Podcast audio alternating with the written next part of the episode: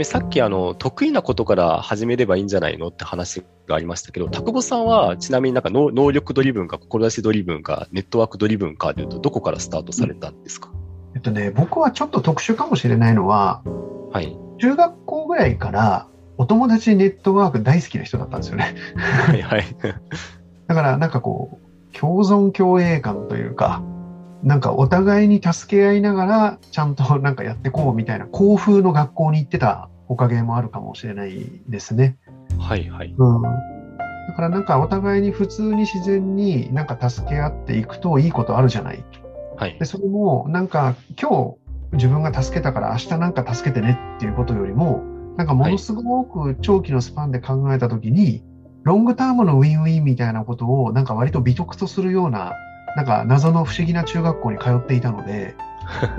あのそういう意味では僕はそのなんだろうなやっぱりネットワークを広げる深めるということに関しては割と大人になってからもスッと入っていけるタイプかもしれないですね。なるほど。もうスタートがネットワークめちゃくちゃ大事にする校風みたいなところで、もう自然とネットワーク大事だなみたいな思想で動くようになってたっていうことなんですね。それはそうかもしれないですね。あと、なんか本当に、本当に思うのは、何もできないので、一人では人間ってっていうことに対する 開き直り感というか、すごくポジティブな良い意味での諦め感というか、だから結局は誰かを巻き込まないと何もできないし、ということは逆に言うと誰かに声をかけてもらえるような状態に自分を置いとかないとダメだしとかっていうことはなんか割と思ってることなので、本の中にも誘ってもらえるようになる力とかね、はい。頼る力みたいな話とか、はい。えー、そんなようなことも書きました。うん、いやあの頼られる力の話はすごい僕の中ではあのこの本の中で実は一番印象に残ってるのがその力のことなんですよね。うん、でななんでかっていうと結構自分から話しかけるのが苦手みたいな人にとってはこの頼られるとか誘われる力みたいなのを磨くことが結構キーだなと思ってて、はい。まあ、まさに自分がそれに救われたみたいな側面あったので、結構人見知りの人がどうやってじゃあネットワーク築いていくのって時の一個のキーになるのが、この誘われる力どう高めるかでどう発信していくかみたいなところはあるかなっていうのは、うん、はい、それは読んでてすごい思いましたね。誘ってもらえるとか応援してもらえるっていう能力を高めるっていうのは、ものすごく僕自身は大事な気がしますね。そうですね。はい。なんかね、応援してもらえる人って本当に寄ってたかって、なんかこう、応援してもらってる起業家の方とかいるじゃないですか。いますね、います、うん。あの状態作れたら本当に勝ちだよねって思うもんね。いや、本当になんか、もう内心ずるいなとかも思いますもん。うん、いや、本当に本当に。だから、でも、僕クラスとかでもよくやるんですけど、はい、じゃあどういう人を応援したいですかと。本山さん、どういう人なら応援したいですか？そうですね。僕は結構、俺はこれをやりたいんだけど、全然一人では何もできないからついてきてくれみたいなタイプは僕結構好きなタイプなんですよね。ねうん、はい、じゃあ、例えばそういう人ですとか。もしくはなんかもうちょっとシンプルに言うと、どういうこう特性を持ってる人は、なんか軽くでもいいから応援したいなと思うか。まず、あの、内面が素敵な人っていうのは間違いなくあるでしょうね。うん、そうだよね。はい。まあ、正直とかさ、嘘つかないとか、はい。あの、逃げないとかね。はい。で、みんなね、クラスの中とかでやると、わーっていっぱい出てくるんですよ、要素が。はい、で、最後の問いは、皆さんこういう人ですかって聞くと、上ってなるっていう。そうですね。でも、やっぱり誘ってもらえる力、応援してもらえる力、まあ、これは本当に僕は、なんかあの、逆サイドからの見方かもしれませんけど、すごく大事なことのように思いますね。で、まさに、本山さん言ったみたいに、人見知りとか、積極的にいけないタイプの人は、そっち側を高めるみたいなことっていうのは、なんかいろんな可能性を広げるという意味では、価値があると思います。うん、はい。ですね。まあ、誘われる力、さっき一個キーワードだなとは思いましたけど、なんか誘われる力とは他になんか別の手段で何か、これも実は内向的な人がネットワークを作るためにヒントになるよみたいな要素ってあったりするんですか？実はですね、内向的、はい、外向的って、すべての人が両方の要素を持ってるんだろうなと思ってるんですよ。ああ、はいはい。というのは、今回の、あのインタビューでもたくさんの人に答えていただいて、はい、で後ろに7人分のかなり細かいこう人生模様みたいなこと書きましたけど、はい、一番最初からネットワーク愛してますみたいな人ってね、ほぼほぼいないんですよね。え、今こんな状態の人なのに最初は車に構えてたんですか？みたいな人なんです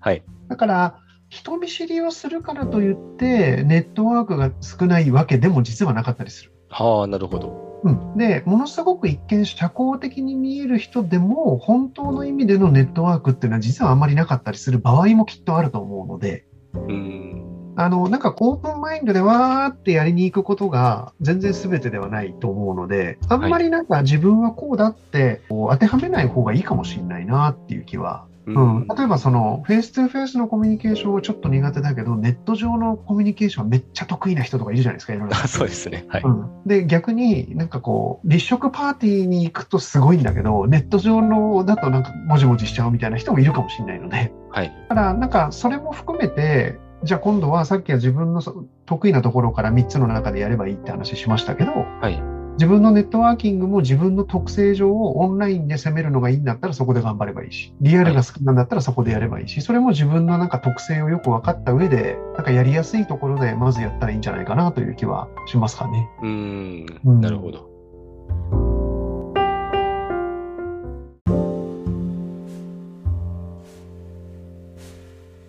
先ほどおっしゃったその勉強会とか、あとそのほこの本にも書かれてたような異業種交流会とか、あとは結構最近だと著名人のオンラインサロンが結構乱立してて、本当に手段が本当100個か200個とかありふれてる状態だと思うんですね。特にもうこの5年ぐらいで一気に手段の数が急増したなっていう感覚があります。うんで、その中でなんか、えど、どれをネットワークを築く場として選べばいいのかって悩みが結構いろんな人持ってると思うんですけど、なんかこういう軸でネットワーク作りの場を選んだ方がいいんじゃないのっていう、なんか、田久保さんなりのネットワーク作りの場を選ぶ軸みたいなのってあったりされますか？あの、これも全部そこかよって話なんですけど、はい。なんか得意、得意感があることからやったらいいかなと思うんですよね。はい。だから、例えば、どこに行っても自分を臆せず、なんか表現できて、なんか誰とでもすぐに仲良くなれちゃいますみたいな人であれば、こはい。れ別になんか何何でもいいじゃんって話だと思うんですよ。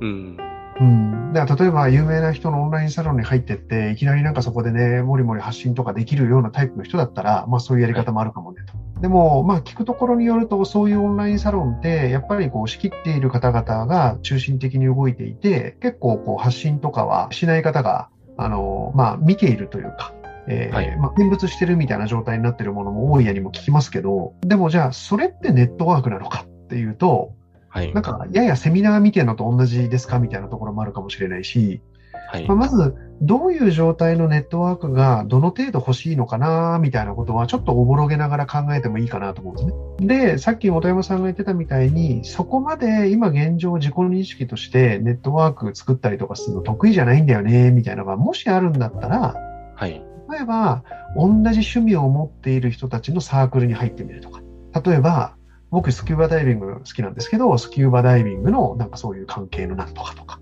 釣りのなんとかとか。はいで、。そうすると、大事なことはですね、意外と。話題が途切れない。うーん。うん。だ例えば、本山さんだったら、本の虫の人たちが集まっているコミュニティとかに入れば、多分話題途切れないじゃない。間違いなく途切れないですね。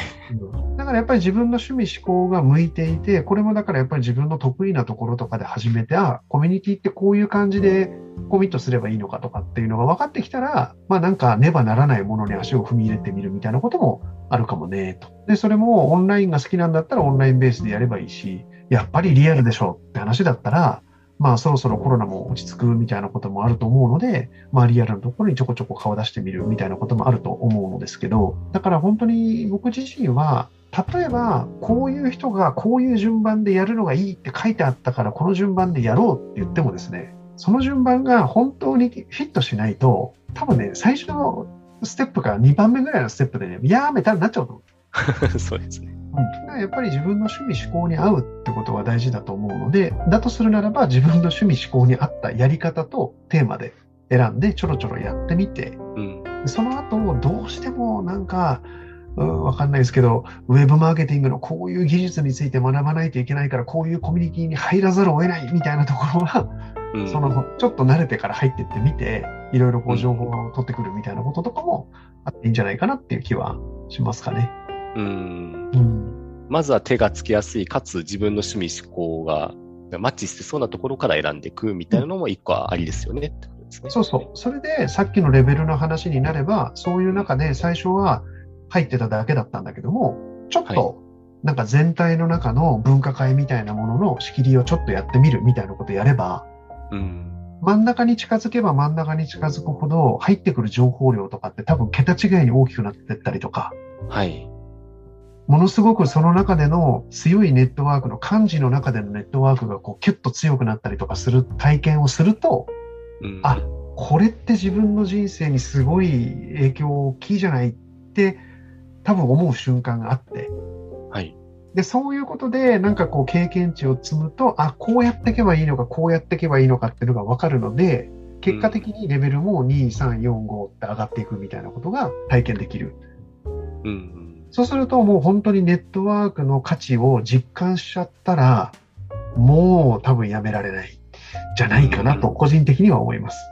うん。まさにこの本に書いてあった見るアホより踊るアホになるっていうのが、うん。まあ、どれだけ結果としていろんなものを得られるかっていう。ことで、いや僕もそれすごく実感してて、なんか、パッと見なんかイベントの運営をするとか、あと勉強会のお手伝いをするって、結構めんどくさそうだなって思う人もいると思うんですけど、なんか僕逆にあれってすごく、